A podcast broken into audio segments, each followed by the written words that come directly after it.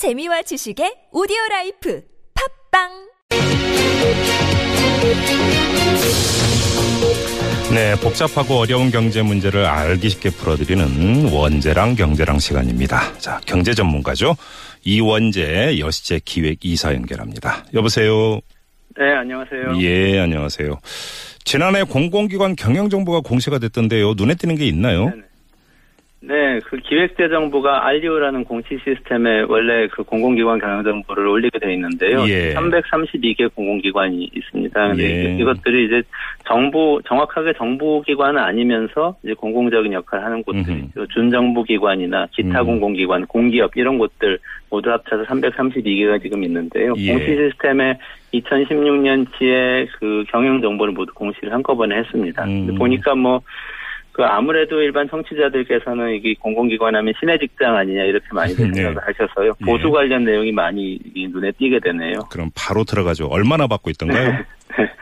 전체 공공기관 이 332개 이 예. 기관 평균 보수를 보니까 평균 6,607만 원이라고 합니다. 연봉 기준으로요. 어, 그래요? 예. 꽤 높은 수준이죠. 예. 준정부 기관이나 기타 공공기관, 뭐 공기업이 이렇게 나눠져 있다고 제가 설명드렸는데요. 예. 이 공기업이 기업 쪽에 가까운 거고 준정부 기관이 아무래도 정부 기관 쪽에 가까운 쪽입니다. 예. 그래서 아무래도 공기업이 더 그 연봉 수준이 높은데요. 준정부 기관은 6,533만 원, 음. 기타 공공기관은 6,437만 원인데 네. 공기업이 35개가 있는데요. 여기 예. 직원 평균 보수가 7,905만 원이라고 합니다. 오. 거의 8천만 원에 달하는 수치죠. 예. 그것도 최근에 계속 그 오르고 있어서요. 음. 작년에 그러니까 아, 재작년이죠. 2015년에 7,500만 원대이던 게 예. 지금 7,900만 원대로 작년에 올랐네요. 공기업 같은 369만 원 올랐다고 합니다. 민간 네. 기업과 비교하면 어때요?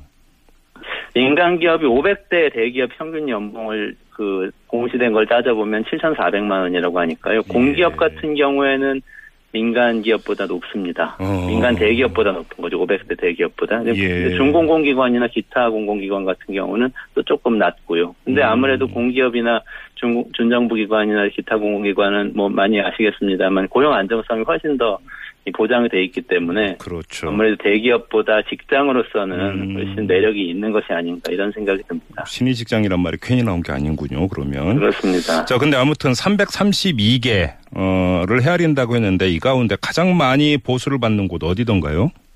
많이들 아시는 곳인지 모르겠는데요. 이게 그 공기업들 중에서 따져보면은 네. 한국 마사회가 가장 많이. 예, 사실 한국 마사회는 계속 뭐 거의 뭐 1등 뭐 2등 이렇게 계속 갔던 곳 아닌가요? 그렇습니다. 예. 예, 제일 좋은 곳이라고 많이 언급이 됐던 곳이죠. 평균 예. 보수가 9,500만 원. 예. 그리고 한국 방송광고진흥공사 예. 9,200만 원. 예. 한국 서부발전 여기가 한전 자회사죠. 예. 발전 회사인데 여기가 9천만 원. 뭐 음. 평균 9천만 원 이상 보수 기록하는 곳이 예. 어, 공기업 중에 이렇게 많이 있는데요. 예. 또 뭐, 한, 한전이 원래 기타 공공기관이었는데 그 올해부터 공기업을 편입이 됐거든요. 여기도 음. 9천만 원이라고 하니까요. 보수 수준 굉장히 높죠. 지금 말씀드린 건 공기업들을 말씀드린 거고요. 예. 사실은 기타 공공기관의 보수가 높은 곳은 더 많습니다. 왜 그러냐면 기타 공공기관 중에 전문기관들이 있거든요. 예. 금융이라든지 또는 뭐 연구개발 쪽에 음, 있는 네네. 기관들이 있어요. 음. 그래서 그 사실 금융 공공기관은 공공기관이지만 그래도 금융사들하고 좀 비교를 해야 되기 때문에 아무래도 연봉 수준이 높은데 예. 그 1억을 넘는 곳이 두 군데가 있다고 합니다. 평균 연봉이 네, 예, 그렇습니다. 예, 예. 꽤 높죠. 예탁결제원 네. 이 금융권에 있는 곳이죠. 여기가 네. 정규직 평균 연봉이 1억 900만 원. 음. 그래서 여기가 가장 높았고요. 네. 그리고 한국투자공사 여기는 이제 정부 자금을 운용하는 곳이죠. 네. 펀드 매니저징 하는 곳인데 음. 여기가 1억 700만 원으로 그 근데- 두 군데가 다 그 전에도 1, 1위 2위였는데 이번에도 1위 2위 차지했다고. 지금까지는 이제 보수만 말씀하신 거잖아요. 네네네. 복리후사행은 어떻습니까? 어, 복리후생은 전체적으로 보면 그, 그 전년에 비해서 2.2% 늘었습니다. 예. 8,026억 원, 억 원인데요. 예. 총액으로 보면 전년보다 2.2% 늘어난 수치고, 음. 근데 내용을 좀 찾아볼 필요가 있는데요. 지금 이 공공기관들이 지방으로 계속 이전을 하고 있습니다. 아, 그렇죠. 그래서 예. 네, 그 내용이 조금씩 바뀌고 있습니다. 음. 그 예, 예를 들면 주택담보대출이 많이 줄고 있습니다. 왜냐하면 지방으로 이전을 하면 이게 주로 아, 수도권 서울 경기에 있던 그렇죠. 분들이 이전을 하니까 음. 집값이 싸지지 않습니까? 그렇죠. 근데 복리후생으로 주택자금 대출을 많이 해줬었어요. 그러니까 아, 주택자금 대출 이전만큼 많이 해줄 필요는 없게 되어서 음. 이런 부분이 많이 줄었고요. 예. 또뭐 최근에 이 2013년 이후에 공기업 방만 경영을 정상화한다고 그러면서 여러 가지 경비 줄이기를 했는데요. 경조사비라든지 학자금 대출 이런 부분 좀 줄어들었습니다. 음, 대신에 음. 지방으로 이전하면서 시설은 굉장히 좋아진 모양입니다. 음. 보육 시설이 확대돼서 보육 이 지출이 굉장히 늘어났습니다. 그래서 아, 이전 년에 302억 원이었는데 417억 원으로 음. 40% 가까이 증가를 했습니다. 어허. 그리고 뭐 실제로 삶의 질도 상당히 높아지신 것 같은데요. 남성 육아휴직 사용자 숫자가 그 전에보다 28% 늘어났다고 하네요. 28%요. 네네. 어우, 상당히 많이 그러니까 늘어났네요. 예. 네, 지방 이전하면서 여러 가지 이 그 근무 패턴이 여러 가지로 변하고 있는 걸좀볼 음. 수가 있었습니다. 어쨌든 전체적으로 봤을 때 복리후생은 좋아지고 있는 게 아닌가 이런 생각이 듭니다. 자, 공공기관의 직원 수 변동은 좀 있었나요? 네, 직원 수도 또 늘고 있습니다. 이게 예. 그 여기도 조금 변수가 있는데요. 이전에 공공기관 방, 방만 경영 정상화하고 뭐 공기업 개혁한다고 하면서 이명박 정부 말기 박근혜 정부 초기부터 음흠. 정원을 많이 통제를 했었습니다. 네. 작년에 조금 상황이 바뀌었던 게그 음. 기획재정부에서 임금 피크제를 공공기관에 도입을 했었거든요. 그렇죠. 예, 예. 임금 피크제라는 건 이제 뭐 일정한 연령 뭐 50대 후반이라든지 이상이 되면은 임금을 깎으면서 근무 시간을 줄이는 그런 제도인데 네. 그 제도 도입하면서 대신에 절감된 재원으로 신규 채용을 할 수 있게 어좀 음. 열어줬습니다. 네네네. 그래서 인원이 작년에 좀 많이 늘었습니다. 작년에 음. 공공기관 전체 정원이 29만 9천여 명인데요. 음, 네. 그 전년에 비해서 1만 1000명 늘어났습니다. 음. 그 전에 뭐 2013년, 2014년, 2015년은 계속 27만 명에서 28만 명대 정도에서 이 조금씩 늘어났었는데 이번에 4% 증가를 해서 상당히 많이 늘어난 수치를 보여줬습니다. 비정규직은 어때요? 이 문제가 굉장히 많이 논란이 됐었죠. 정치권에서도 여전히 그러니까요. 논란이고 한데요. 예. 사실 비정규직 문제가 공공기관에서 상당히 많이 해결이 되고 있는 모습을 보입니다. 예. 2015년에 비정규직이 공공기관 전체에서 4만 1000명대였는데요. 예.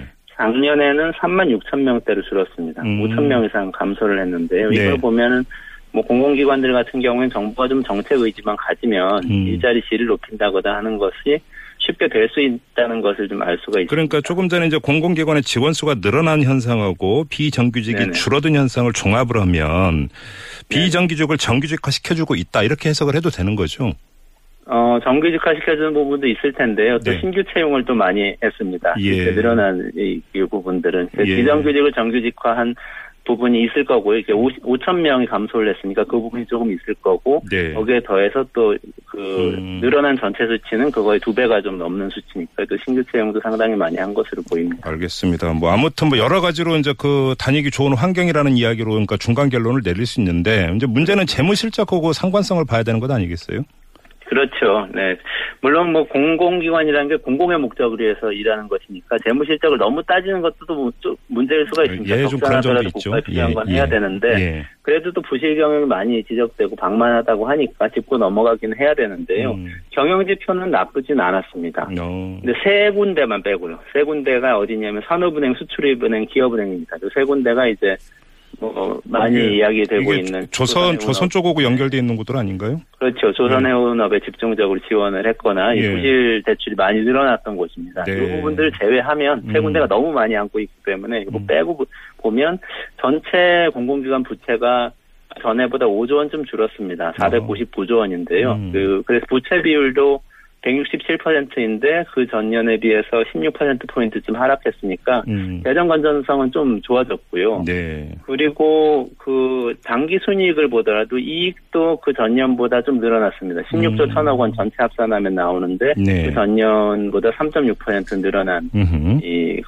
부분이 있고요. 네. 그래서 그뭐 대차 대조표상으로 보나 손익계산상으로 보나 경영 지표는 나쁘진 않았다. 그러니까 음. 이명박 박근혜 정부 이- 이명박 정부 말기 박근혜 정부 초기쯤이죠. 그때부터 공공기관 조이기를 했었는데 음.